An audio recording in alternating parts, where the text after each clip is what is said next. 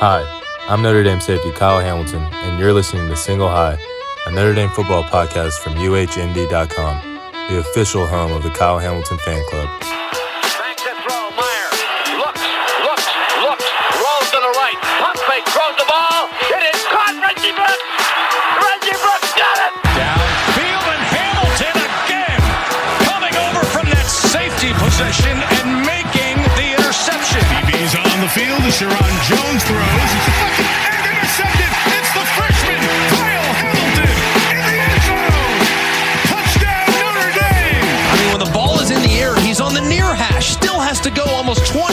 20 yards. Isfield down around the five yard line. The kick will come down, and Raghib will take it. Takes it at the 12, 15, 20, 25. He's at the 30. Afterburner's around. He's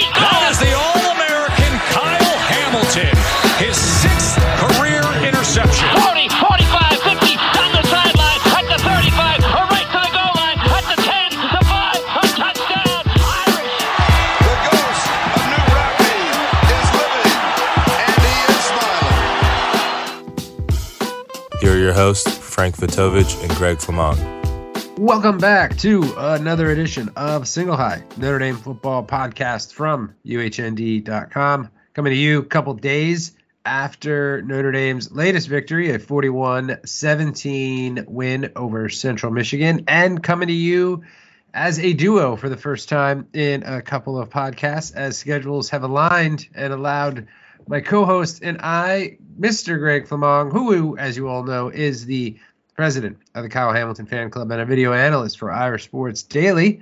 Greg, how are we feeling post Central Michigan? Uh, first of all, congratulations to us, uh, Frank. We did it. We, we Did. finally got together. Yeah. Um, it's working out. I feel good. Look, look at uh, four and zero, right into the into the key stretch of the season. Job done on that Yeah. up front, right? One thing you could not do is is uh, slip up before you get to the meat of Oh, the schedule, God. and uh, they didn't do that. So look, it's it's it's a good thing, you know. Feel good. Um, and now we'll see what's what's what with this with this season. Okay, well, that's a, it's a good way. That is a good way to look at it. I, I will say I, I would assume that a number of our listeners, maybe not as rosy, um, coming off of that, uh, coming off of the, the latest effort. And I say I, the Central Michigan game was just kind of a, it was kind of annoying. Yeah. Like it was like you know it, was, it started off like all right, great, this is exactly what we need boom, boom, boom, 21 7. Let's get the lead. Let's look good. You know, I didn't necessarily, I thought you had a really good point last week. Like, hey, this wasn't a game about, like, hey, let's get backups playing for the sake of getting backups playing. Let's get the starters looking good going into Ohio State because you can't just, like, you know, flip the switch for Ohio State and say, like, okay, well, we didn't play that well last week, or you know, we didn't we didn't play that much last week because we wanted to get this, the backups, you know, reps. So, um, you know, good in there, um, you know, and and now turn turn it on. So I, I went into this one hoping that Notre Dame would just look good in all three phases, would have me feeling, you know, rosy and and, and all and all and all happy. And it was like there there were things in all three phases yesterday that were not great. Like obviously there were some really great things. What was five eight what was it 560 570 total yards or something like that um It the uh, most- five five sixty eight, I believe, or five seventy eight, something like that. yeah which was like the what the most since 2019 since that new mexico game Yeah. uh, so yeah obviously you know that's good. You know we had the long touchdowns. Love it. We'll talk about that i'm sure. But it was also like there was like a stretch of that game where i was like why? This offense is like all of a sudden not scoring. Like and maybe it's just you know we got a little uh spoiled when you know Hartman just just kept leading Notre Dame to scoring drives. First those uh first uh, versus those first two um you know kind of inferior opponents. But it was like the offense had like some weird moments. The defense and, I know they're missing starters but man that was some rough tackling that we saw yesterday. And it was like I don't know. I was just I was hoping for a little more crispness and you know just going into going into the Ohio State game. And you know I get the it's hard to not overlook a team like Central Michigan and and, and all of that. But I, I think that was just my kind of overall takeaway from the game, and I don't know if you could even necessarily take anything definitive, positively or negative, you know, from a game like that going going into um, you know this big Ohio State game, which we're probably going to end up talking about more than, than Central Michigan itself. Yeah. But it was just I don't know, like it was there, there were parts that were frustrating, and I was like, oh, this is new for this for this year, right? Like other Mhm. years, that was like that to me was a classic Brian Kelly coached Notre Dame versus MAC opponent game versus like what those first two games this season felt like, where we were like, oh, this is a little different. The head coach is being aggressive. He's keeping, you know, he's he's keeping his foot on the gas. So it was, I mean, it it definitely wasn't Ball State, you know, or Toledo because those were, you know, nail biters down to the fourth quarter. Um, but it was seven points at halftime, which was surprising to me. I did not expect that. Like I, I had dinner plans last night with friends because we went down to Philly and visited with some uh, some really good friends, and they were like, six fifteen work. I'm like, yeah, man, this one's gonna be over by halftime. It's fine. You know, if I miss, you know, I I, I could watch some plays. You know, in the fourth quarter on my phone as I'm walking to the restaurant if I have to, because it's gonna be you know backups. And then it was like, oh, starters were in till what? Five minutes left. Yeah. So it was it was didn't expect that.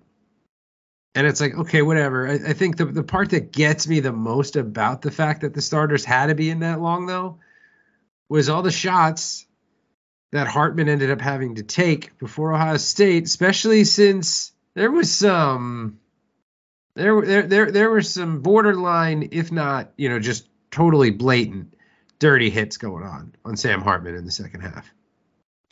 Yeah, I mean that part is of everything you just said. I think that is the the part I most agree with. Is like Yeah. he got hit way too many times, and you don't want it. Like you No. really want to protect him. Like I think that the rest of it, like so, my main point about like wanting them to play, it wasn't so much that I wanted, it, I needed it to look a certain kind of way. Uh, I just didn't want it to be like uh, the Tennessee State game where everyone's out after three uh, three quarters or, or even a half, right? Like I didn't want that, right? You need the body to be in game shape, Yeah. right? Because against Ohio State and go as you go forward, like you do need to be building your physical fitness, if nothing else, to get ready for this, for to get ready for the hall. So that was um, kind of my main point with that. I definitely like the hits were very much please stop doing that kind of thing Right. right and obviously you know they don't obviously don't want him to get hit but there were a couple of times where he kind of yeah. i don't want to say invited contact but like didn't uh, properly avoid the contact yeah. um, and he probably needs to be a little bit smarter. So that part I did not like. Um, but I, you know, down or like up seven at halftime, you know, it it's just kind of game flow. Like Notre Dame, it's not like they were playing poorly, right? Like they they had hit the big plays. They had a one really good drive after their after Central Michigan's first touchdown yeah. they did some things to kind of, you know, quote unquote, shoot themselves in the foot, right? Like you have a play where it's third and 10, you throw short to Holden Staes. If he catches it, they're probably just going to go for it again, but they don't. Marcus Freeman decides to kick a 59 yard field goal. Like it's 21 7 at that point. Yeah. Like I even tweeted about it. Like I, I don't, I uh, don't, I, I- I don't love kicking it there because No. you can you can it's you're more likely to get fourth and 10 with Sam Hartman than you are kicking, making a 59 yard field goal. And the Right. upside of that is three points, you know? Right. So I, I didn't I didn't love that decision in a vacuum, right? Um, so you know, and then you have the long drive, which was like to, uh, the, the word you used was good, like it was annoying, right? And I think it's annoying because it's 21-14 at halftime and and you start to think to yourself, well, what if Notre Dame doesn't score to Yeah. start the third quarter? And then it's tied. And then you start thinking, like you said, like to all of the past games, all of the the ball states, and not even the ball states, but like the Vanderbilts and the Toledos and the Marshalls. And you start thinking, Like, is this team going to blow it? And they didn't at all. You Yep. know, they gave up three points in the second half. Yeah. Uh, they scored on the first drive of the first half or the second half, right Yeah. down the field. So from that point on, it was just it was more annoying than anything. But it doesn't. There's nothing about that game in particular that makes me feel different about the Ohio State game. I guess. And I don't really, and I don't think it's indicative, but there are some things that we've seen in the first four games that I think are telling, and that informs me about what I think we'll see against Ohio State. No. So All right. Well, we're gonna want to dig into that. Um, but one thing you said, I do, I want to go back to as well is I totally agree with the. Why are you why why are you making Spencer Schrader kick so many long field goals? Like it's like just because he has the ability to make them and has the leg for them.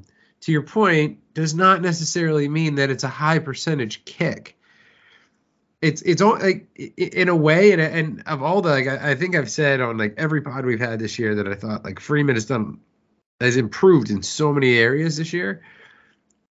But the one thing that I that I'm not getting or agreeing with is like he, he's treating like Spencer Schrader almost like an NFL kicker right now, where in the NFL in this you know in 2023 50 plus you know yard field goals 55 you know yard field. Goal it's like oh yeah this is just what kickers in the NFL do these days. Like not college kickers. And like I mean Schrader has shown like what what's he 2 of 5 on the season now or something?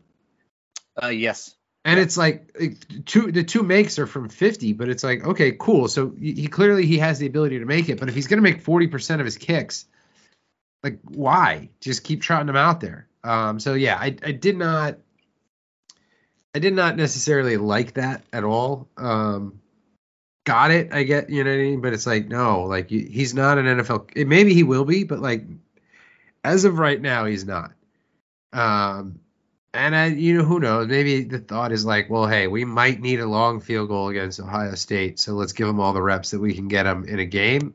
But still, um, I, I agreed with that, uh, you know, completely because it changed. It did change a lot because even if you like, you could have just pooch punted it there, and I don't think Central Michigan was driving 80, 90 yards in that case. You know, maybe they were, but I doubt it. Um, so it's one of those times where his aggressiveness that we've seen this year definitely backfired. Um, and to your point, like you're going to be aggressive, be aggressive with Sam Hartman versus. yes. your, I was gonna say I don't think that's being aggressive. Yeah. I don't. Oh, sure. Uh, I mean, it's a, it's, It's, an aggressive. Aggressive is going for it. Yeah, I mean, it's more aggressive than uh, you know punting there, right? Is like letting being like, yeah, I'm it's, let this guy kick a 50 yeah. plus yarder. it's not punting. That's true. You're trying to get points. Yeah. So anyway, um, totally agreed with that. Um, but uh, all right, so let, let well let's start there then, since you, you gave a good little segue there. You said there's things you've seen over the first four games that are making you feel a certain way, uh, you know, about about this this upcoming Ohio State game because I'm sure we'll go back to talking you know Central Michigan things as, as well. But obviously, the Ohio State game is on everybody's mind. It's been on everybody's mind. I think it was clear it was on a lot of the team's mind going into this game. Uh, game day is going to be there. It's you know it's the first of the three big games, which could turn out to just be two big games this year, depending on what Clemson does, the way they've been looking. But um, so, what are some of those things that uh, that you were alluding to? Um, I thought that I thought there would be a higher level of play from Blake Fisher and Zeke Correll, Huh? which it's not that they're playing bad because I don't think they're playing bad. So that's not true. But I just I thought they would be I thought Blake would be a little bit closer to the level of Joe Alt. And and I think right now it's like Joe Alt is clearly an elite offensive offensive lineman Yeah. and Fisher and Correll are just good right now. Yeah. That's Um, fair. and so that worries me a little bit because this front is legit. Like they are not they are not NC State. They're better than that. You know, and not just the front four, but the linebackers as well. Like they're better, you know? And and so that makes that worries me a little bit. Like it's a little bit I would almost like tilt it towards Ohio State, which I don't I don't think is a very good recipe at all No. for Notre Dame winning the game. Um, so there's that. And then it's it's hard with with Bertrand because he didn't play, Yeah. right? And I think Marist has been has been good this year. Yeah. You know, he hasn't been like special or anything, but he's been good. Yep. But I would agree certainly certainly better than last year. He's Like, flat, def- at least. What's at the that? very least, I would say he's flashed. So I'm like, okay, there's something there. Right, yeah, absolutely. That- There's that- there's less running into the wall of Yeah, yeah, yeah. blockers That- like we saw last year, just over and over and over again. Yeah, that's a good assessment. He he's definitely flashed. He's triggering a lot quicker. He's Yes. his reads are quicker. Um, everything he's doing, and he's very violent right now. So that's that's all good. You know, those are all good things. Um, I, I haven't seen Kiser really make plays. The- Bertrand hasn't really made plays. He's made a couple, but not really. And you you, you want more there. Um, from those guys because like Yeah. they're they have they have a big responsibility in this game. You know, Ohio State is the type of team that can spread you out and make you play even numbers in the box. And that, that Notre Dame got hurt by that against USC last year. And and if Ohio State tries to do that again, I'm a little bit concerned about that. So there's that piece. And then like I think the idea was is that Botelho and Mills were going to take the next step as players, especially Mills, right? yeah. And it just hasn't happened. No. And that that concerns me, right? And I th- and the rest of it, like, look, I think we knew the corners would be good, and they have been. I, I think the safeties have been a pleasant surprise. I think I would think they are playing better than than I expected them to. Yeah. Um, so that, that's a good thing on, on like the positive end. Um, I, I think kind of everything on offense is basically what I thought it would be. I thought, oh, I thought uh, Correll and Fisher, their level would be a little bit higher. Um, everything else is kind of the same. So that's over the four games. It's not any one game thing. Over the four games, that's kind of where I'm at. It's just like I, I, I thought we'd get more from Botelho and Mills, and I thought we'd get more from Kiser and Bertrand and Enzo. Like I, those those trends to me are a little bit concerning. So that's where I'm at. Yeah. I mean, I would say, and those trends are probably more than a little concerning going into a game like Ohio State. Um, and I think they're all fair. Well, let, me- Um, let me let me just say why they're a little yeah. bit concerning, just Yeah. for because there is a different level to playing the Ohio States, Oh, sure. and and I'll say the Dukes, right? And and so I I I want to a part of me wants to give a benefit of the doubt to especially the linebackers who I think could come up with a performance, right? Botelho could come up with a performance, right? Mills could come up with a performance. Okay. Um, same with same with Fisher and Correll. Again, it's not like these guys have been bad. It's just you're looking for guys who are like a problem. Right. You know, I don't know Yeah. think Ohio State's looking at them as like a problem. Mm-hmm. And and I just like how many times though have we gone into these games and we think if only this guy could put together a performance. And it's just I don't think they're all going to, you know. A couple of them might, but True. I just I mean, hell, remember, think think back. I mean, granted, it was week one to week two, but remember how bad we felt about Notre Dame's linebackers going into that Georgia game in 2019. A hundred percent. That is all of a sudden, we were just like, where were these a guys? great point. week? That is a great point. A hundred And- percent true. Um, I mean, like I said, that was week one to week two, though, not week for you know, well, week three to week four, but you know, in in actual practicality for Notre Yeah, Dame, yeah, yeah. week five. Um, I mean, I think they are fair, like, and I think actually, I think there's a question too about like if what we've seen, and we'll, we'll definitely get to all the questions, but if what we've seen from the defense is like a product of you know things being vanilla versus you know, wanting to save stuff for Ohio State versus like what it actually is. This just the the the, defense. Um, and I mean, I think looking at even the, the Central Michigan game, like there were just there were plays to be had.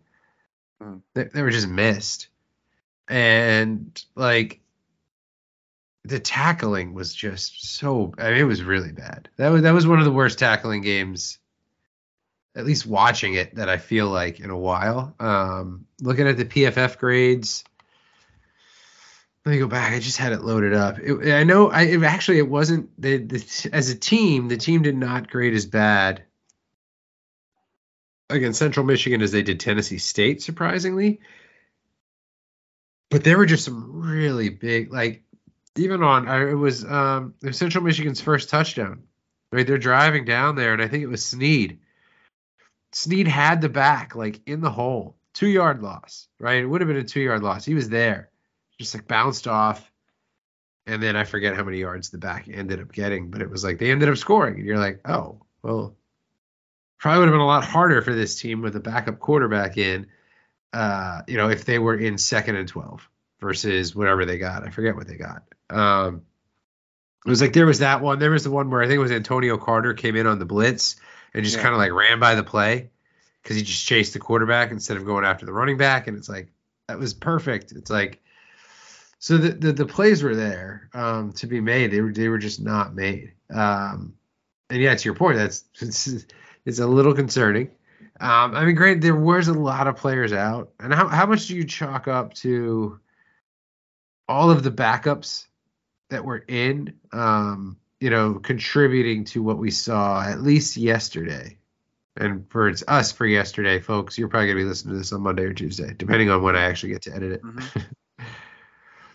So how much would you chalk up to it was it was backups versus like, oh no, this is just uh this is what this team is. Um, I, I would say a good amount. Yeah. I mean, they've got a lot of of a lot of reserves in the game, right? Like the the the drive before the um before the half is over, right? That last drive. Like you've got you've got Antonio Carter out there, you've got Jaden Mickey out there, you've got Christian Yeah. Gray out there, Yeah. um, you got Jaylen Sneed out there who's playing because um, Bertrand is out, right? Um, and so Sneed is out there and Kiser is not, you know. So it's like you're down Kiser and Bertrand at that point. Um, so you know there, there's a there's a good amount of backups out there, right? Yeah. So it's like and, and you know people like I, I pointed this out on Twitter. Just it was a statement. It wasn't even a. It wasn't anything. It was just Notre Dame's got a lot of backups out there Yeah. and people are like, "What's no excuse?" I was like, I, I- "It's an observation. I'm not making an excuse for anything. You know, Right. excusing what they're doing or what they're not. I'm just pointing out like they got a lot of reserves uh, in the game, and and but like so, the level is going to be a little bit less, right? The coverage might not be as tight, right? The the the run fits might not be as tight Right. you know everything might you know they plus minus a couple yards on every single play right so there, it's things like that where you know they have what is it seven or eight possessions in the first half and they score on two of them you know and it's like notre dame also had a few empty possessions on offense to where it's like if it's 35 7 Yeah. and they score right before half then it's like well Whatever. Yeah. that's whatever, right? You're still going to your dinner plans. You know, you're you're still out with your friends and you're not caring, right? yeah. Um, so so there's there's that piece of it, and I think I think Bertrand being out makes a big difference because everyone is now playing something different. Kiser's playing something different, and then Sneed's playing something different. He's not playing a specialized role now; he's playing a regular linebacker role, right? Maybe Yeah. now and now Bertrand and now Kiser's making all the calls, or maybe Marist is making all the calls, and maybe that slows them down mentally instead of you know triggering on things and maybe they got to be responsible for a little bit more than Bertrand is, right? And maybe it's not a huge Chinese fire drill dumpster fire, but it slows you down just a little bit, right? Yeah. And I think and I think that affected Kiser a lot because there were a lot of plays where he just looked kind of lost, Yep. you know. And look, he ended up with 10 tackles, but like how many of those were behind the line of scrimmage and actually impact plays? Not a ton, right? No. So um I think I think it makes a, a- pretty big difference in terms of this game. So you know, Yeah. I, I don't I don't want to excuse uh some of this stuff, but some of it you just can kind of tell. Like it's a little bit it's a little bit disheveled. Yeah. So- And that's where like some of the recruiting misses of the past really come to bite you is that you don't have somebody that you could just plug in because you're like, well, I got to move. Yeah, one player's out, so we got to move all these other players around because we don't have somebody that we feel like we could just plop in and just next man in, right? Because that's Yeah. ideally what you want. Um, but your backup is a freshman who, you know, isn't quite ready to, you know, to make the calls and all of that. Um, So, yeah, it was like I said, it was just a really annoying game. Um, it wasn't like as annoying as some we've had in the past, um, but it was still like a ah, come on. Thought we were past this, guys. I thought you know, I thought we were past these seven point leads at halftime, and we were gonna. But it was also a weird Saturday. Like, look at all the teams that struggled, um, you know, throughout up and down college football. Like, look at Yeah. look at poor look at poor Alabama. Oh, can we? No, I don't think anybody. I don't think any Notre Dame fan is feeling bad for for Alabama and uh, the offensive struggles that they are having, uh, you know, right now. But it's like they struggled. Georgia struggled for how long with South Carolina. Um, oh, there was another one. There was actually there was a couple where where teams just did not. I mean, I didn't watch the Michigan game, but I saw Michigan was not you know running away from Bowling Green until you know until the end. So Right. it was a weird Saturday. Um, hopefully it's that. Hopefully this team was just overlooking, um, you know, Central Michigan by you know it's almost human nature. Like, you know, we've only you know most of the fans have only been talking about Ohio State for how long now, and it's like you know, as much as Freeman preached. You know, oh, we're laser focused. You know, stay in the moment. We, you know, we, we did it. We made sure that they were focused. It's still 18 to 22 year old kids you know, or I don't know. Hartman in his sixth years older than 22. I don't know his exact age, but uh, so We're just human beings, you know. Like Exactly, they're yeah. You, you can't. It's. It, I know they they coaches want it. You can't be at peak performance every Hmm. single time. You know, No. Georgia yeah, down 14-3 at halftime, right? Like they come back and win, and like we don't care. Florida State. Yeah, Yeah, the, the new juggernaut, Florida State. It's Exactly number against three all of against sudden. Boston College, like that's struggle bus. Yeah, You know, but it doesn't matter for Georgia. What's like well, they're back to back national championships. Doesn't matter, True. right? yeah, for and, and I think as fans, we want it to be like every we want every single week to be a statement. You know?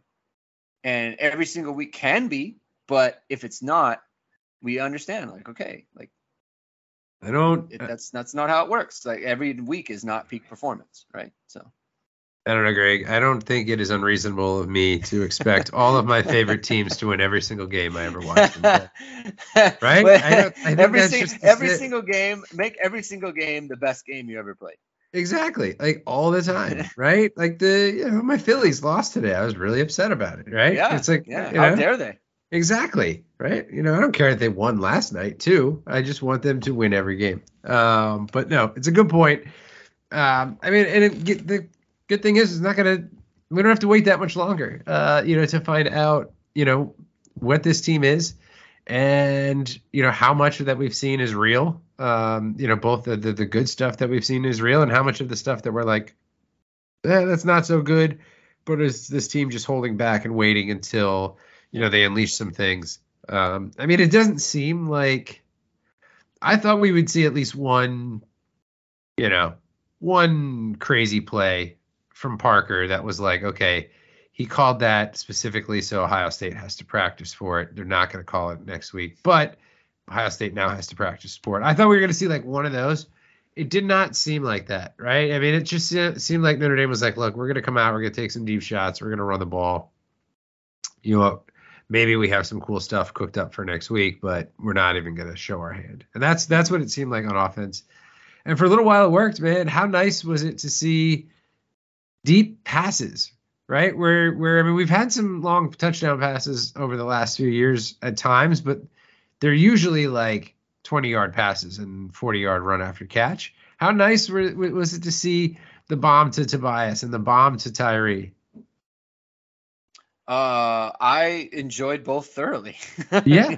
it was awesome. Yeah, It's it's especially the the, diff- especially the Tyree play. oh that was it was beautiful it was a beautiful throw. It was a hell of a catch too, um because it wasn't like it wasn't it wasn't necessarily an easy catch. We've seen receivers. We're not going to name names. We've seen receivers at Notre Dame drop that ball in recent years. Um, so the fact that Tyree had that over the shoulder, you know, in stride in his fourth game as a as a full time wide receiver, it's pretty impressive. I was actually shocked when I started looking at the the snap counts how few snaps he had. Tyree, you know what? He It was not a lot. It was like 14 or 15 snaps total. he sneakily just doesn't get a ton of reps all the time. He doesn't. He he. Let, I'll just check it right now. Oh, like yeah. How many? How many? reps. 61 on the year. Yeah. 14, 11, 22, and 14. I mean, And 14 snaps a game, like 14 snaps. That's not a I mean, lot. he has he has 61. yeah. Greathouse has 70. Flores has 89. Yeah. You know, Tobias has 133. I mean, he's. I mean, Tobias has easily doubled him up. Right. So, it, it- but it's hard for him because they he so they want to get Greathouse snaps, and they want to get the tight ends. So Greathouse and Tyree have to share with the tight ends, Yeah. and the tight ends are out there a ton. Like Mitchell Evans, 158, Holden Staes, 147. The only receiver with more snaps than either tight end is Jayden Thomas Yeah. at 165. So it's unfortunate for those guys. But hey, Tyree's making the most out of his snaps. Um, For sure.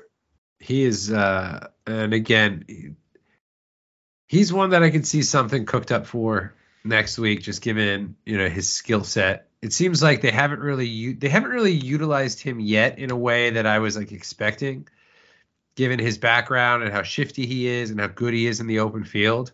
Um, so it wouldn't surprise me if we saw that next week. Uh, you know, coming up. How about Rico Flores though? Coming on. That was Yeah. a that was a nice performance. Um, I mean, he had some nice catches. It, it seems like, again, it, it seems like they're trying to maybe accelerate some development there with uh, with Rico Flores. I could be wrong, but it just it feels that way. Um, you know, seeing his snap counts week to week and seeing you know them calling plays for him. Um, that's just kind of how it feels. Uh, you know, kind of watching it, uh, watching it go through. And what do he have? He had three, got three balls yesterday. Uh, let's see. I think he had he had at least two. Let me just give it the once over. Rico Flores, three for 60. Yep. Yeah, Six targets. Led the team in targets. That's hey, freshman receivers at Notre Dame catching footballs. Who knew? Who knew it was possible? Who knew?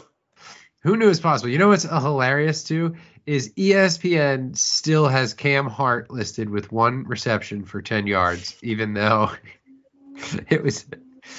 Uh, even though it's clearly Tobias Merriweather, uh, the, uh, that's just so funny that it's still there. I, I would assume they would have fixed it by now. They have not. They have not. It's still uh, Cam Hart, first career, right? First career reception because he did not play that one season he was at a uh, as a receiver. So, ah, that's good stuff. Way to go, ESPN. Um, you know, one thing I wanted to chat about too. You know, there's a you know, there's a question about it. So let's just jump into questions actually, and then see where that Okay. takes us. Um, because there's one question specifically. Uh, that I'm trying not to be, you know, tinfoil hat guy, but Okay. it's starting to. All right, let, us see. Let me let me go right to it. Okay, here we go. Yeah, here's the question that I was thinking. All right, uh, Clutch Sports Notre Dame It says, "Am I the only one who thinks the refs are calling terrible games against Notre Dame?" Um, I, I well, first of all, I would invite him to um watch, I guess, all college football. Um, they're awful. They're bad. I, I honestly, I, I, don't think it's a Notre Dame thing. I think they're awful and an embarrassment. And and I don't. I, I just when the guy calls it a catch, oh, It's right in front of him. The ball skips on the ground three times. It's literally right in front of your face. In front of your face. And he misses the call. It, it, like to me, it's it's one of those things like you you gotta you gotta get them out. Like you know when they went to the review Yeah. and uh they would look at the they looked at it on the monitor. Like I Mhm. kind of want I kind of want them to be like, "Hey, it's not a catch, so stop looking at it. Can you send the guy over here so that the guy in the replay booth is like, "Don't ever make me look at a play like this ever again." Cuz that's an embarrassment and it's a disgrace. Like that that cannot happen ever. Three bounces right in front of you. It's not like it's hidden. It's just it's an awful call. It's Yeah. it's it's not even say awful. It's just it's it's unbecoming. It's not- It's unbecoming of Yeah. of of an event like this. It truly Yeah. is. Well, how about Um, the review of the review? Right. And so that's when it's like, what is going on? that's when the head ref goes to the other guy and says, "Hey, don't ever make me look at this again." Like that's so bad. It, it's it's just you don't know how to market. The mark is terrible. They go back and they say it stands, and then they go back again. Yeah. You you got phantom you got phantom PIs on Jaden Mickey. We're picking up flags on the on the crosser to Rico Flores. We're picking it up. Yeah. We're picking up flags when they're they've got a guy five yards down the line of scrimmage. You throw a flag for it, and and uh, it gets it gets picked up. It, what's what's going on? You're not calling, you know, you're you're letting them twist the quarterback's leg. Uh. With, with, with Hartman, and I get that. Uh, I I- I know Terry McAulay came on and was like, well, actually, in college, if you're you have to be unabated to the quarterback and tackle low for it to be roughing. All right, fine. That doesn't mean like once you're there, you could twist his legs. Like that is still like that's still dirty. That that would that Yeah. could still be flagged for unsportsmanlike conduct. Um, and you know it's bad when Jason Garrett is just like, I don't know, man, that that looks dirty, you know? And it's like, okay, all right. Um, it, it's just, I mean, referees are bad in all levels of football too. It's not, it's it's even in the pros where they seemingly, um, you know, I would assume are you know higher paid and everything. Like they're just bad in the NFL. Um, do you think? I mean, it, it, I don't remember it always being this bad. I mean, there's just been some really like like loud, high profile like disasters. Yeah. I mean, picking up flags when the, the the call is correct is just And I think that's why the where like where the question comes from because it's like like Yeah. it, it just feels like this year specifically like games have been not refed evenly from a Notre Dame perspective. yeah. I mean, maybe I I you know obviously I don't watch every game. Is this is where the tinfoil hat comes in? Is the is the ACC like hey, you know, make it make make sure there's just enough against them so that uh, they uh, they they go all in or all out of a of a conference. I don't know. It just it feels Unfortunately, unfortunately, we can't rule it out. Exactly. Right? It, it's just uh, it does feel like this year has been like like every game has been there's been multiple ones where you were just like how on earth are you doing that? Like to your point, how are you picking up a flag for a correct call? Like what what what, is being told to you that says like okay, we can pick this up. I I was wrong when you were right. So it, it it's been yeah it refereeing in all I mean it's not just football too. Um, basketball refereeing is a joke these days. But anyway, you're not alone in feeling that way. Clutch Sports Notre Dame. It does feel like that watching it. Uh, you know, watching the games. Two other questions as part of this one though is have you seen it? Well, we've actually we've we've talked a little bit about this, but have you seen enough from the team to give you confidence that the Irish can beat Ohio State?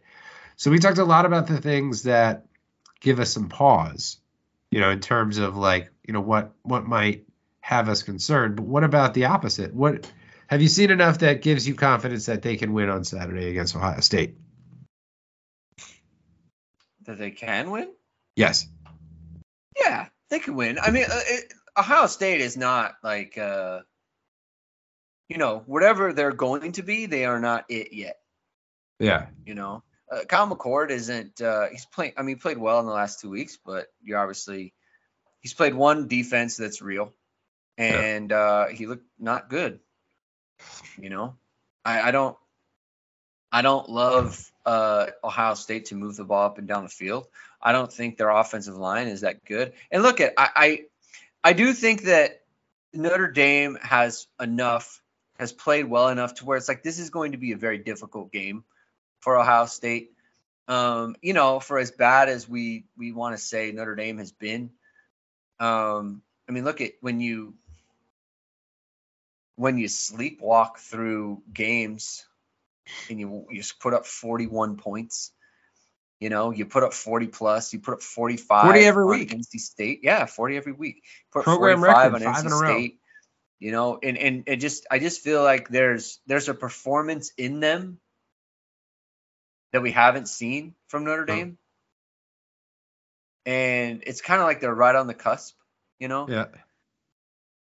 And look, I, I think that there's going to be, I think Saturday is going to be an incredible atmosphere, hmm and that has the potential to raise the team up. I mean, look, they're they're going to play well. There's no way they're getting blown out of this game. No. There's no they didn't last year. Didn't last year at Ohio State. Wasn't the Right. you know? So So I, I just think they're gonna they're gonna be good. And uh, I look, Notre Dame is a good football team. They're a very good football team. You mhm. know, Ohio State presents some significant challenges, uh, especially defensively. And you know, they they just got to deal with that. You got to do so much better against the front seven than you did last year. Yep. And I think if if if Hartman has time, I think that the receivers and the skill players, there are enough plays to be made that they'll make them. And if the, if the if the offensive line can win, I don't need it to be like uh, you know, I don't need it to be Clemson. I don't need it to look like that. If they can just win the matchup somehow, stalemate, then I think I think I think they're on for a good one in that Yeah. sense. So I mean, I've definitely seen enough to give me confidence that they can. Right? Like, I mean, it's not like, you know, going into, say, Cotton Bowl, uh, no, sorry, not Cotton Bowl, Rose Bowl. Um, it was in Dallas. This is why I call it the, the Cotton Bowl, but the Rose Bowl against Alabama in 2020. There, I had, it was probably the least confident I'd ever been going into watching a Notre Dame team. I was like, there's no chance that Notre Dame's going to win that game. I had, I watched it with friends who were like, are you sure you're going to be okay watching this game? And I was like, I have zero expectations. So, you know, there's almost no outcome that could upset me at this point. And they were like, oh, okay. And then we watched it. They're like, wow, you were surprisingly calm. I'm like, yeah, because I just, I, I knew like that team didn't have what it what what it needed to beat Bama that day, and like anything that they could have done would have been you know amazing if they could have you know pulled it off or whatever. Um, it's not that like it's no it's nowhere near that. I think it feels to me a little. I'm gonna go back to 2019 Georgia mm, because that was a game where like going in it was like this is gonna be tough. You know, Notre Dame can do it. Can they? Yeah, I don't know that. You know, I don't know what they will, and I'll see how I feel by the end of the week. But it, it feels kind of more like that game where it's like, you know, they're good, but you know, this team can, uh, you know, can definitely win. And I think the difference is Notre Dame's got a quarterback that can make the throws that we saw on Saturday, and that's the difference that makes me feel that way. yeah. But last question from Clutch Sports: If the Irish win on Saturday, what place will it take in the history of Notre Dame lore? I mean, it kind of uh, that's too to be early. determined. Yeah, it's too early. We don't know. I mean, what if Ohio State loses like two more times or something? Yeah. You know, like Then and it- then It could it be like kinda doesn't. Oklahoma 2012. Good game. But yeah, yeah, yeah. At the end yeah. of it, like you know, at, at the time it looked like amazing. And we don't know what Notre Dame does. You know, maybe Also they lose true. USC and Clemson or something, and it's like, Yeah. oh, cool. You know? So I mean, if they win and Notre Dame goes on a run and Ohio State, you know, also like say Ohio State finishes with one loss, and that's their only loss, then then yeah, then it's one of the best, you know, regular season wins Notre Dame's had. But I think it's probably too early to know. Um, well, at least one of the mo- one of the best recent ones. So What I would say though is in terms of recruiting and the narrative, oh, it would be immeasurable. correct. Look at Michigan. Look Yeah. at the benefit of the doubt they get. Yeah, They got they've been in the playoffs twice. They went to the playoffs in 2021 and got and lost by four touchdowns mm-hmm. to Georgia. And last year they lost by six to a team that then lost the championship game 65 to 7. Yep. I'm going to say it again. They lost to a team that then went to the championship game and lost 65 to 7. Not good. And the, look at the benefit of the doubt they get. People rank them two. Why? Yeah, Why? Because they beat Ohio State twice. because JJ McCarthy is a generational talent at quarterback, according to It's- Jim Harbaugh. Generational talents these days throw three interceptions against Bowling Green. Why do they get that? Generational. Why do they get that? They're they haven't looked good. They haven't looked good. Who do they have in the next game? Let's look it up. What? I'm not even sure. Michigan schedule. I mean, they played nobody this year. They until, played nobody, right? So they're I gonna rebound. They got Rutgers next. Yeah. So that's tough. Their their schedule is is a joke until And then after they- that, they've got Nebraska. Yep. And then after that, they've got Minnesota. Yep. And then after that, they've got Indiana. And then after that, they've got Michigan State. And yeah, And then after that, they've got Purdue. Yeah, they will most likely not play a ranked opponent until November 11th No, when they when they play Penn State. no, not most likely. Yes. They That's will true. not. Yeah, none of these teams are going to be ranked. That's There's no chance. I was like, maybe one of them goes on a run and sneaks in at like 25, but like, I mean, none of them look remotely Awful. capable of doing that. An embarrassment. Yeah. What a disgrace. Two teams that they could lose to this year. Two. Yeah. I mean, it's not even. It's like it's marquee. It's just uh, there's nobody. Like they don't. They don't even have a Duke on the schedule. Right. Ugh. Uh, well. Oh, we'll see. We'll see. Out We'll see. We'll see. Yeah. Wow, why would they do that? Why would they do East that? East Carolina, UNLV, Bowling Green. Oh, But Notre Dame doesn't play anybody. but so but look, you beat if you beat uh you beat Ohio State, that's what you get. You get Yeah. that benefit of the doubt. All right. Well, hopefully we get the benefit of the doubt. Um, all right. Let's move on to some next questions. We got Drew Brennan, Azure Brennan 77. Uh, he is the owner of the Exit 77 podcast. Um, says where does ooh, where does Freeman stand on Ohio State's short list of next head coaches? Wow. Um, I'm gonna hope not near the top. Um, uh, at least because I just I can't deal with that thought of Notre Dame losing an, another head coach to another college team at you know at this point. Um, but I mean, I think it's also way too early to say. I mean, Freeman is still learning his way, uh, you know, here at Notre Dame, and I mean, I. I, I can't imagine any scenario. Well, the only scenario would be, I guess, if Ryan Day leaves for the NFL, because there's no way that they're getting rid of Ryan Day, based on the success he's had. I don't know. Where would you say? Like, let, let's say, I don't know. Let's say um, uh, Arizona Cardinals fire Jonathan Gannon after one year. They hire Ryan Day so that he can come in and, and coach Caleb Williams for them. And Ohio State needs a needs a head coach. Where where do you think Freeman would be in that scenario? I mean, it didn't. Uh, I mean, we- we'd have to see like what is Ryan, what is Marcus Freeman doing? That's true. You know, what is he doing? Instead, You know, Notre Dame what's- was ten and two. Regular ten and two regular season. ten and two. Yeah. Did they beat Ohio State? Oof. Yes. Beat Ohio State and Clemson, lose to USC in that scenario. Would he be at the top? Who? Ten and two. Who's the second loss to? I said beat. Wait, yeah. Oh wait, that's right. That would have been. I was thinking Ohio State. Um. Oh yeah. It's a good point. Um. Who who would be then? I mean, if they beat Ohio State, I don't see this team losing two games. I don't. I don't know that they would put him super high, unless, um, unless he well, he'd have to beat Ohio State. I mean, the thing is, is like I, I just I don't know. First of all, I I know he would take it. I know it would be dumb to think he wouldn't take it, but um, it's just it's hard to say, right? Like there's so much there's so much that goes on at that point. Like there's so much to consider. I mean, Notre can you Dame imagine? how State Oh. narrative? I don't even want to think about it. Can you just imagine though, like,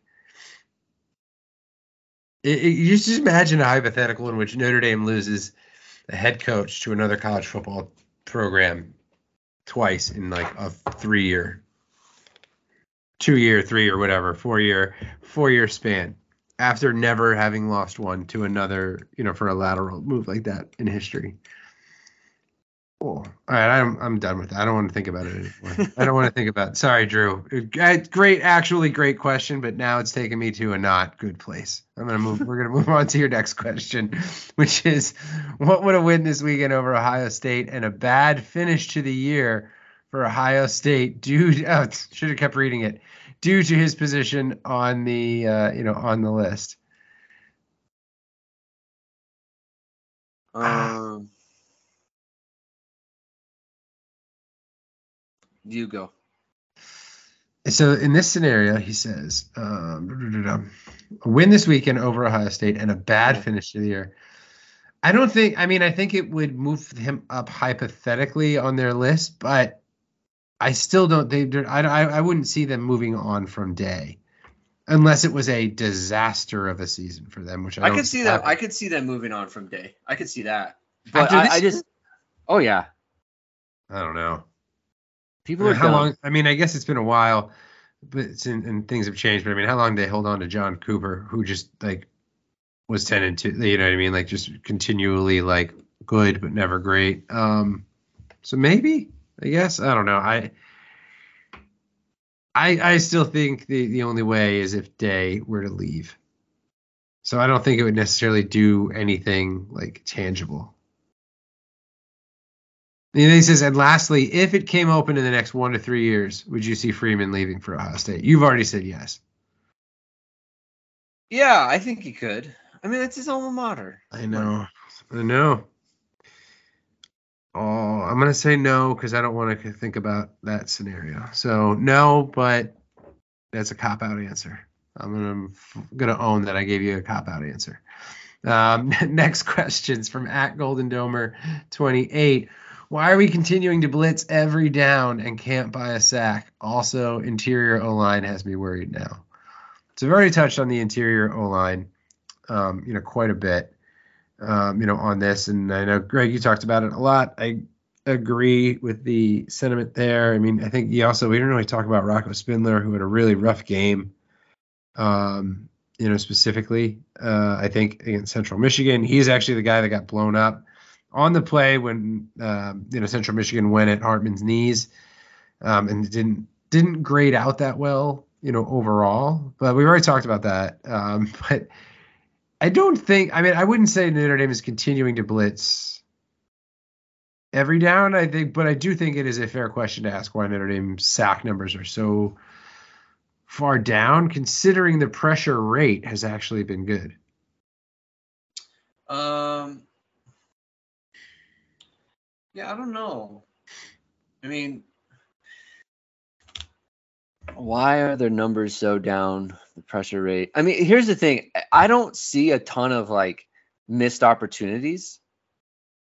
You know, it's like, oh, he was there and he just missed him. Like I feel like they're flushing him out. The quarterback is Um, the quarterback is is uh you know is is getting out of the pocket. He's throwing the ball away. They're throwing the ball on the ground. And they're throwing the ball to Notre Dame. Uh, I mean, it's that. Like, I just don't see them. I see a lot of like hurried throws. I see a lot of running around. Yeah. I mean, look at. I mean, Thomas Harper came and he almost knocked his head off. Oh, Um, Jack Kiser's got him, and he throws the ball backwards that Notre Dame doesn't recover. Thomas Harper has him again, and he's like twisting around, and he just Yeah. flings the ball that happens to be in the direction of a offensive player, right? Like he's he he's just literally just flinging it, right? Like that's those are three plays right there. I mean, Notre Dame had two sacks in this game, but like if Thomas Harper hits him and he fumbles and Notre Dame recovers, then everyone's like, I mean, they'll probably just go score a touchdown. And everyone's like, yay, you know, that's great. Defensive pressure. And if he comes in again and he sacks the, the quarterback there instead of the quarterback like twisting and just chucking it somewhere uh, right before he sacks him, like then it's a sack. And then Jack Kiser gets him and he hits him and he throws it 10 yards backwards. And for some reason, there's a receiver standing there to recover it. Like, you know, that stuff. I think, but I think part of it is like they're getting pressures, yes, and that's good. You want to get pressures. And I don't think like here's the thing. Every everyone is mad on Twitter today, and I don't know why about the sack or the the the blitz rate. And I'm just kind of like, I don't like Notre Dame isn't sending like, like Notre Dame isn't unsound. Like they're sound in the back and they're sending five, if not less than that. Like they're almost never sending six. yeah. Eh, They send six every now and then, but not really. They're not. They're not in a bunch of zero coverages. So I, I don't know why everyone is freaking out about the blitz rate. Um, I think it looks like they're blitzing more because the linebackers are just sitting there at the line of scrimmage Yeah. and and they're basically spying the quarterback. So It probably because the sack numbers aren't there, and yeah, that's why I would assume that probably is is part of it. Is why people are freaking out. Um, and it's tough for people to, I think, because yeah, it feels like ah, they sent somebody and they didn't get home again, and it's like, you know, what what's Notre Dame have on the season? Like six sacks or something? There's not a lot. Uh, uh, they have. They had, I mean, they had two in this game. The two in this game, I think they've had two in every game except. Na- oh no, they even still had one in Navy. Hold on, I had it up. Navy, here. they only had one. Uh, I have six. Yeah, six. Six on the season, so it's not Yeah. great. It's one and a half a game. I mean, that's really low. It's not as bad as that 2016 season. When what week was it? Like week five when they finally got the first sack. But um, and that's probably why. Um, 71 total pressures though. Yeah, that's and 71. That's not a bad number. You know That's who a was really good? Who, who whose pass rush I think really finally came out in that game was uh, Javontae Jean Baptiste. I think we heard so much about him. You know, like coming in, his his you know his reputation was like ah he's not going to be that good against the run, but he's probably going to give you a pass rush on the edge. And I thought his first three weeks, I didn't see a whole lot from him as a pass rusher, but because his reputation coming in was like not a good run defender. Yeah.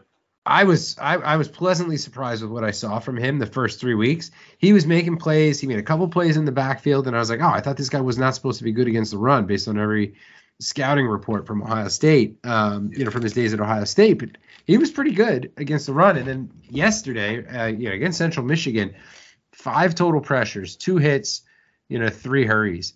And he had one that was just so close. Or I think what did he get? The, he, he definitely um, he hit the arm, so it, it, impacted the pass completely. Um, and it probably would have been a completion if he doesn't if he doesn't hit the arm. And I'm just looking. Yeah, he had an 89.2 um 89.2 pass rush grade from PFF. Next highest on the team was Thomas Harper at 77.8. So quite a bit, uh, quite a bit higher. Um, it would not surprise me if his first time he hits he gets home is against his old team this weekend. Yeah, I mean he and like the eye test too Yeah. is is right there. I mean he Yep. looks he looks great. Yep. You know, he looks really good. So we'll see. Hopefully, hopefully that changes a little bit, uh, a little bit this weekend. We have Joel at voluntary Joel 41 says so at halftime of CMU I had to put on the green the shirt to give the boys a boost and they came out and dominated the second half. What game day rituals do you all have to influence the outcome of a Notre Dame game? Great question, Joel. Um, I would say I have similar thought. I, I I will do similar things. Like if Notre Dame's playing really bad, or if I'm watching the Eagles and they're playing bad, I will change at halftime.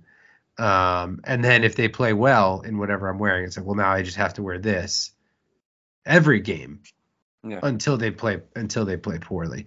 Um, so I think that's a good one. Um, one one very stupid one is I will de- I will make sure that I am not drinking beers from the state of the team that uh, Notre Dame is playing, or that again, or that the Eagles are playing.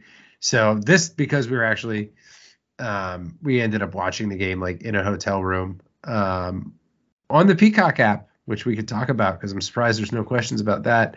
Um, so it wasn't it was wasn't an issue because it was like we got there and just started watching, so didn't didn't have to worry about avoiding you know anything from Michigan like Bell's or, or any other breweries um, you know in, in in Michigan.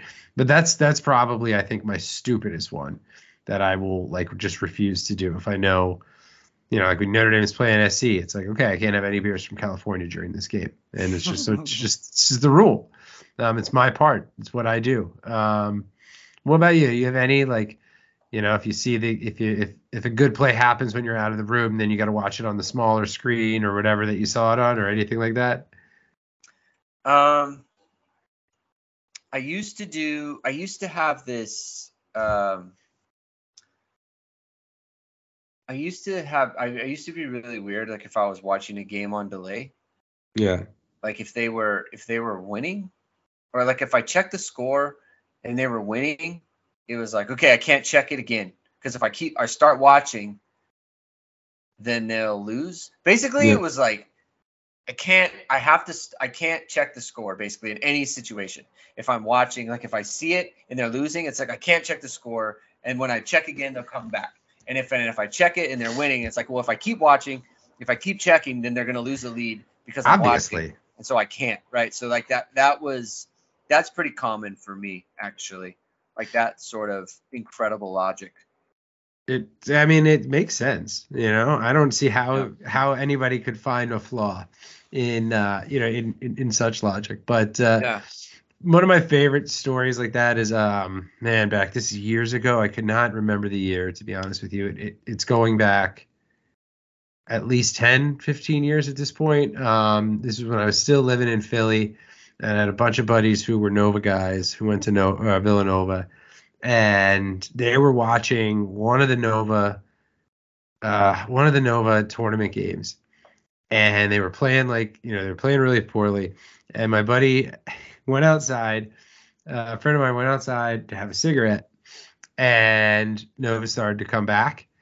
This guy refused to come back into the house for the rest of the game and watched it in like through the front window of the it was his own house like watched it through the window of his apartment the front window of his apartment from the street um you know into the tv because they were coming back and was like, I'm not going to be the one that comes back and ruins it. Um, I thought that was hilarious. Um, so the things we do for our teams, the sacrifices that we make, um, are not insignificant.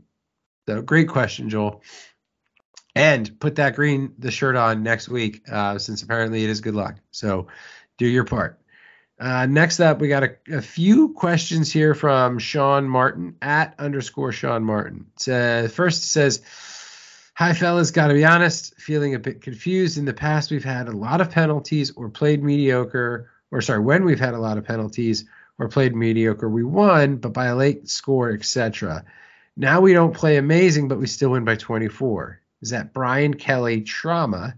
Is this what it feels like to be good?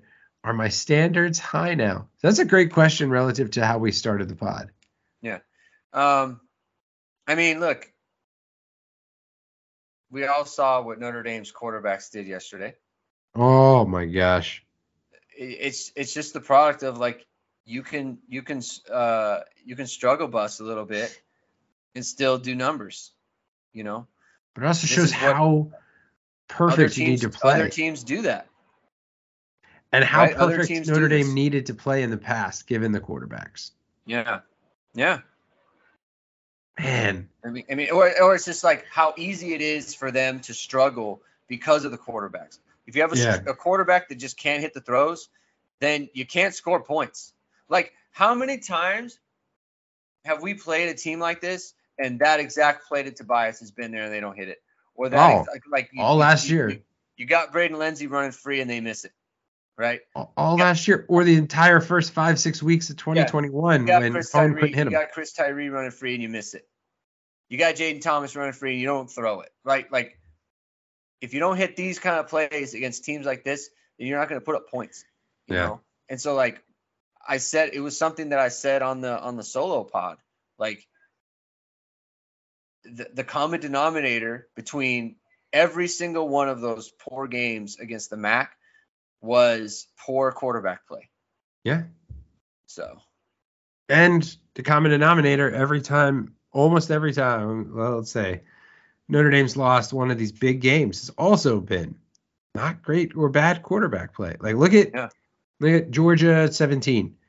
Like I mean Winbush was not great that day, right? It was it was basically he was he was a runner. And that was all Notre Dame was really capable of doing. Notre Dame couldn't really move the ball, you know, passing. Last year, Ohio State, Buchner hits the what however many yarder to Lorenzo Styles to start the game, which only was a big play because of the missed tackle. Uh, but you know, whatever, those yards counted. But it's like after that, Buchner couldn't do anything, like throwing the ball. Mhm. Um, and Notre Dame just couldn't couldn't move the ball.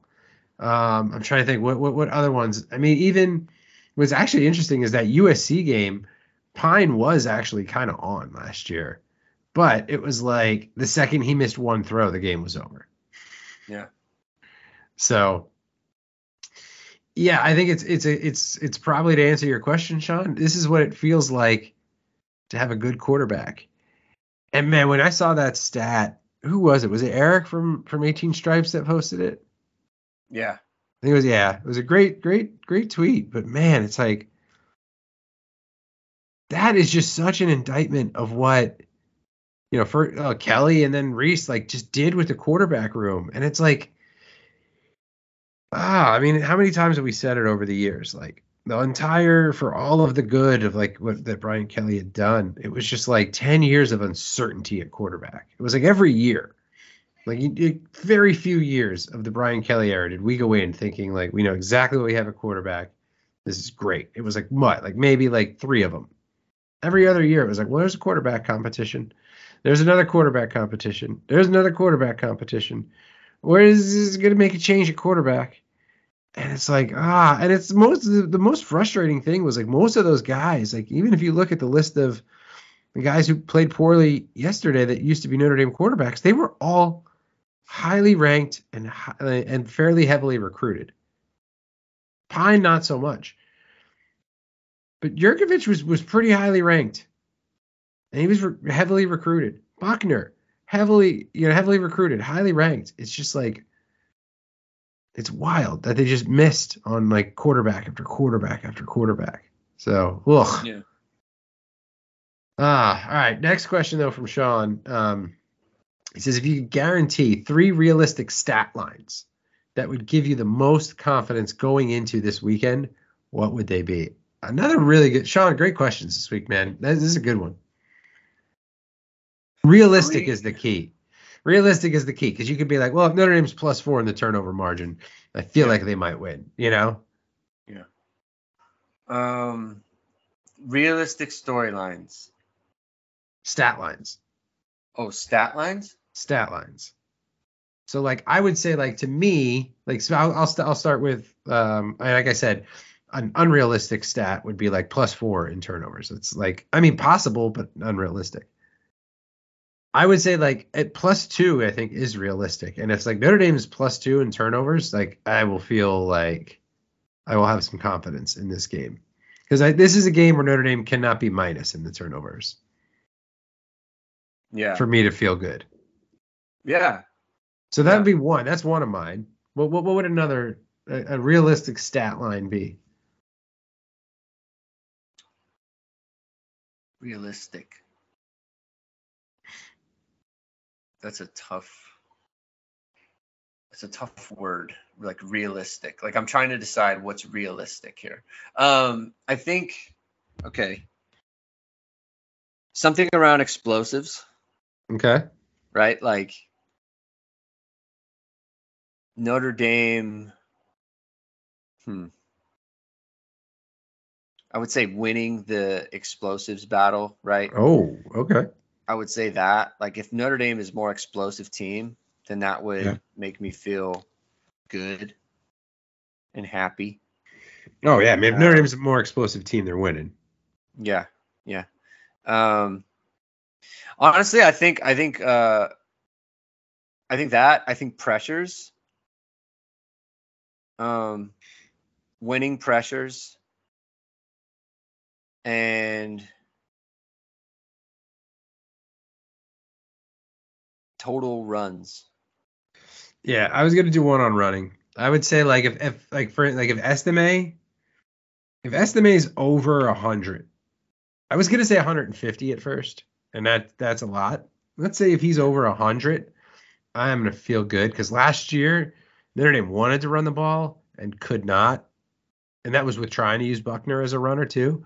So like if if Notre Dame can come out and Estime can run, yeah, no, this, this is going to be a game. This is going to be a good game because that means then you know Hartman's going to have room to cook. Because if Notre Dame can't run the ball, like I just they don't have a chance in this one, and that's it's always going to come down to that in a game like this for Notre Dame. If he Yeah. can't run the ball, like as good as Hartman is, he's not going to be able to just do it on his own. Like Notre Dame has to run the ball. So I would say if Estime is over 100, I'm going to feel pretty good.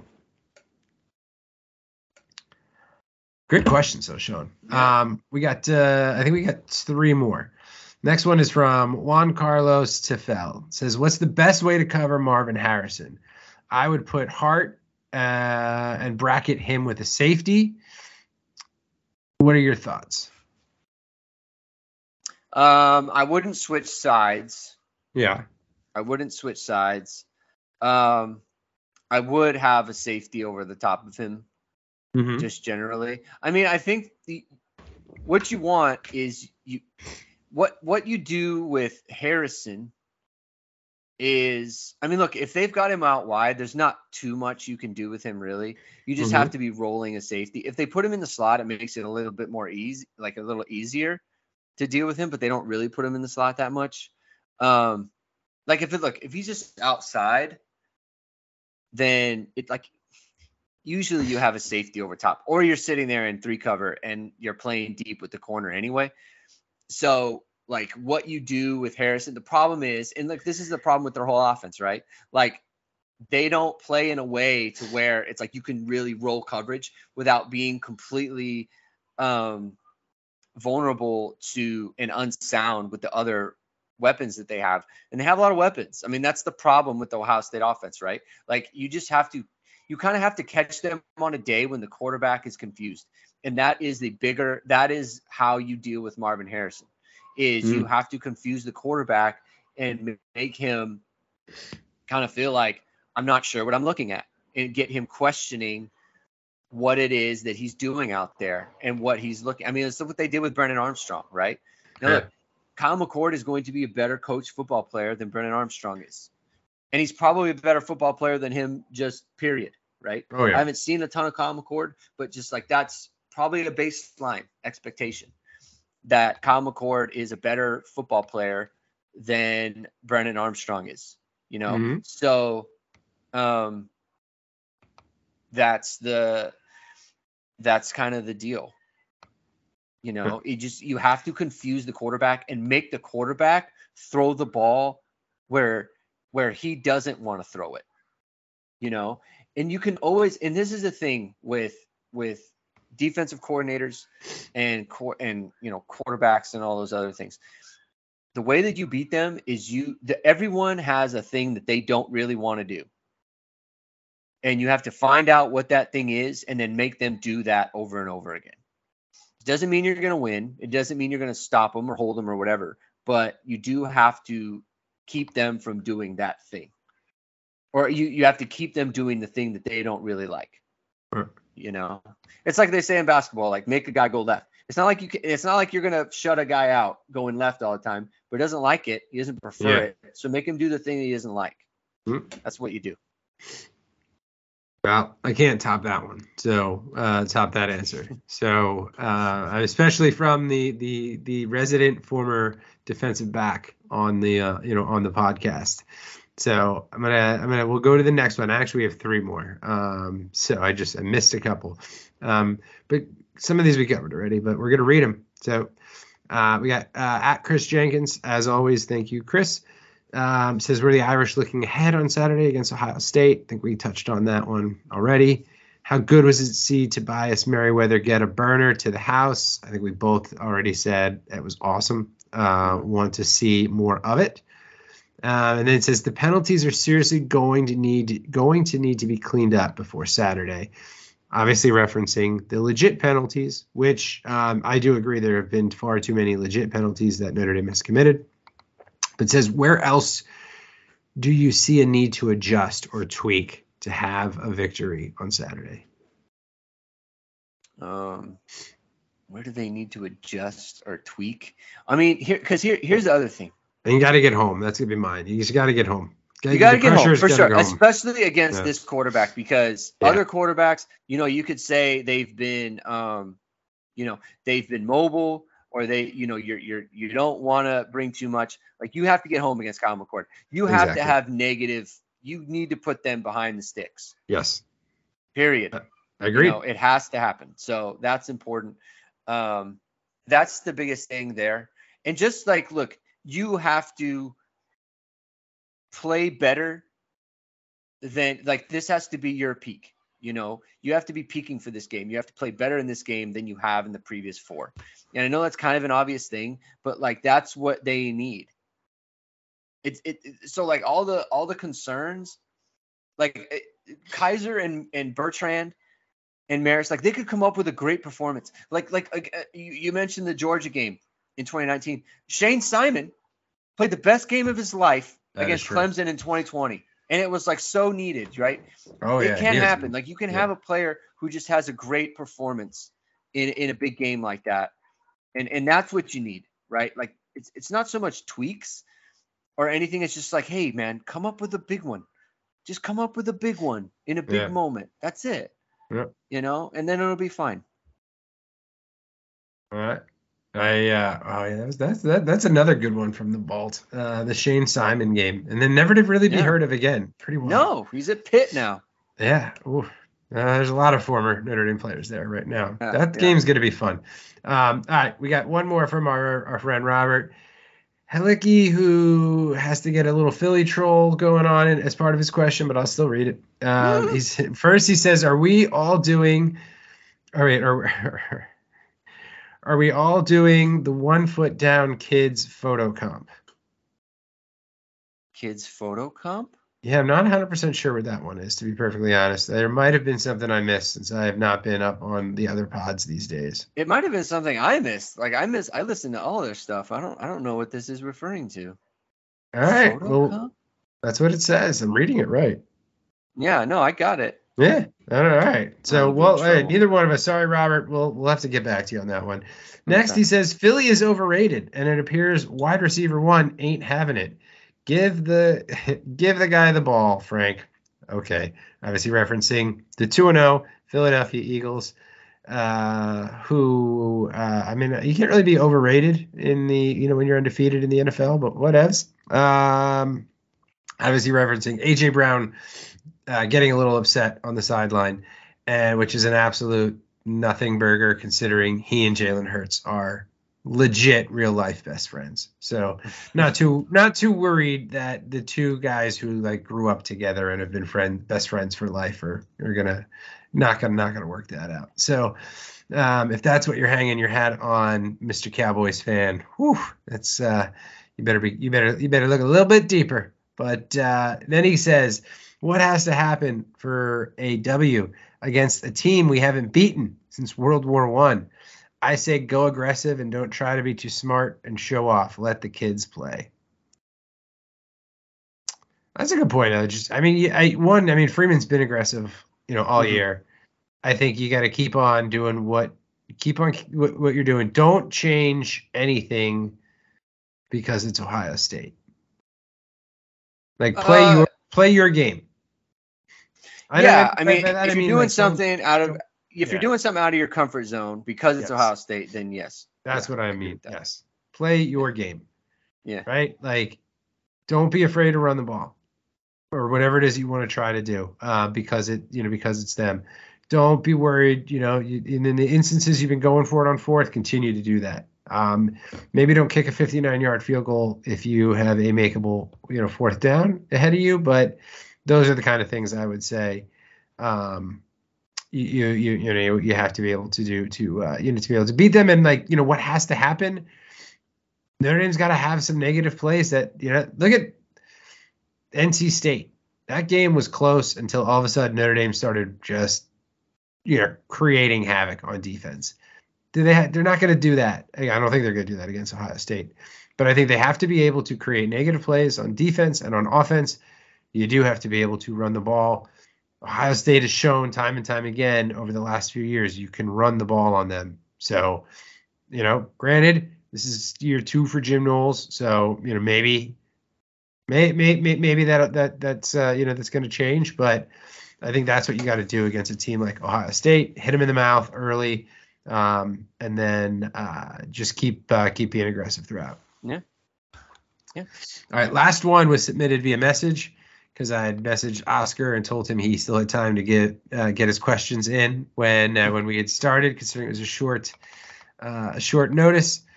It just says, okay, first, it's been 33% of the year. Notre Dame has shown enough to be predictable to plan for, or has Notre Dame shown enough to be predictable to plan for, or there is potential for shock and awe against big time opponent of Ohio State? Ah, that's a great question. I think Notre Dame has not shown all of its cards, and Notre Dame has been holding some things that they that they're going to want to do, or that they're gonna that they're gonna have you know in store just for Ohio State.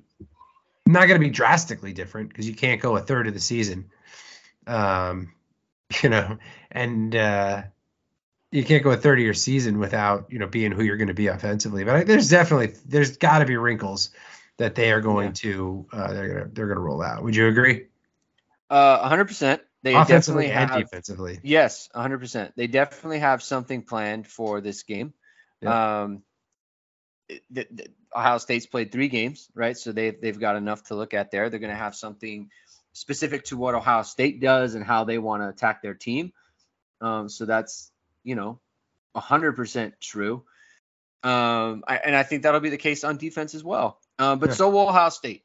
You know, Oh. they will figure out a way to make Notre Dame play uh, left-handed, so to speak. Um, and so that's going to be uh, a battle for both teams there. Um, but yeah, I, I think Notre Dame, I think that Notre Dame has shown enough to Ohio State to Ohio State's going to understand what Notre Dame kind of makes them uncomfortable. But I also think Notre Dame's got some stuff, Agreed. uh, got some stuff for them. So Agreed. interesting to see what that is. See, Oscar also says the big impact plays were pretty against uh, Central Michigan. Are they repeatable? Uh, yeah, Yeah. I mean, these Yeah. are route concepts we've seen, you know, Yeah. just and they were open ev- uh, every time they run it. So just keep running them. Exactly. Um, and what's the best fall time soup, excluding the ones seasoned by future Ohio State tiers, of course? Uh, fall time soups. Do you have an answer to this? I mean, does it have to just be? I mean, I guess does that? So I, I guess I'll, I'll take it as not just like favorite soups because maybe he's saying like there's ones that are more geared towards like winter versus um versus fall. I would say one that I really enjoy in fall is like a good butternut squash soup. It's so they're so simple to make too. Like I've made it now a few times and it's just it's so simple, but it's good. Yeah, healthy. Um, feels good when it's when it's just getting a little uh, a little cool outside. Um, so I would say that comes to mind as something very like I don't know. I think of like butternut squash maybe as like fall ish versus say like a good chili or like a good um, I'm trying to think like a good chowder or something like that that maybe is a little more wintry. What do you got? Uh, I, it's funny. I was thinking uh butternut squash myself. There we go. Um, so that's interesting take. Yeah. Um, no, I, I was thinking that. Let me just think of another one. Um, I know you're a fan of the chicken tortilla soup because we've talked about this on the pod before. Yeah, I But do love isn't? the chicken tortilla. Right, It's exactly. good. and it's not really fall. It's not Right. really a fall thing. Um, Exactly. It's kind of like an all the time thing. Um, let me think here. It's uh, I mean, if we already have the perfect answer, we already have it. You know. Yeah. You don't, you Yeah, don't, you don't, yeah, yeah. don't overthink it. Let's not overthink it. oh man, I would say, but uh, another one I like is um, this is this might be more like winter, but albondigas. Oh wait. I like okay. I like albondigas. It's a it's a Mexican dish. It's like a Okay. meatball, it's like a meatball soup, meatballs All right, and well, rice. This one I need to. My my wife's family has not introduced me to that. Oh one. Man, have you to gotta get- have some of that. It's They have introduced me to some calabacita, um, which is soupy. It's which I don't know if they consider it a soup. I consider it like a soup or like a Yeah. stew, which is really, really, really good. Um, so all right, I'll have to I'll have to ask them, uh, you know, for that. Actually, Oscar and I had a back and forth once on um, on Twitter about some of the some of the dishes my wife's family has gotten me to try and not try, and they really I don't know if you're familiar with. Um, oh damn it! Now I can't. Oh, menudo. That's the name. Oh menudo. Yeah. Yeah. Oh, they they they ruined it because they told me what it was. Like I would have totally tried it if they did not tell me what it was before. And then I was like, no, I can't. And they're like, no, no, it's so good. And I, but it's pig's stomach, correct, or something like that. And Yeah. Yeah, no. Once you once they told me that, I was like, I can't do it. Like if you guys would have, I'm like, I looked at it, I'm like, it doesn't look bad. If you guys would not have told me, I would have tried it. But now there's a mental block that I just cannot get past. So, but maybe this other with this meatball and rice sounds good. I'll have to ask them. Um, because it's getting to be soup season, man. It's the last couple mornings. It's been like in the 50s when I take the dog out. It's I put a hoodie on. I love it. It's great. Um, so fall weather is the best. There was one question I missed. It was a follow up, and it was from Sean Martin, and it was food related. And that and Vic or um, Oscar's uh, soup question reminded me. It says follow up thoughts on queso blanco versus standard. Go. Whew. I mean, you all know my, uh, you know how how much I love just kind of a standard queso. Um, I've probably only had like queso blanco like a few times. I like it. You know, I don't I don't dislike it. I think for me it's less. Um, I don't know. I definitely eat less of it. I think because it's like I don't know. It's it's almost like a stronger. It's more just like straight cheese versus like a good queso dip's got a lot of other stuff going on. Uh, you know, going going going going on in it. Um, I don't dislike it. I would say I, I still prefer you know just kind of a kind of the standard version. Okay. How about how about yourself? Uh, I defer. I defer to you on that. I don't. I don't have the. Uh, I mean, I like. I like the standard as well. Yeah.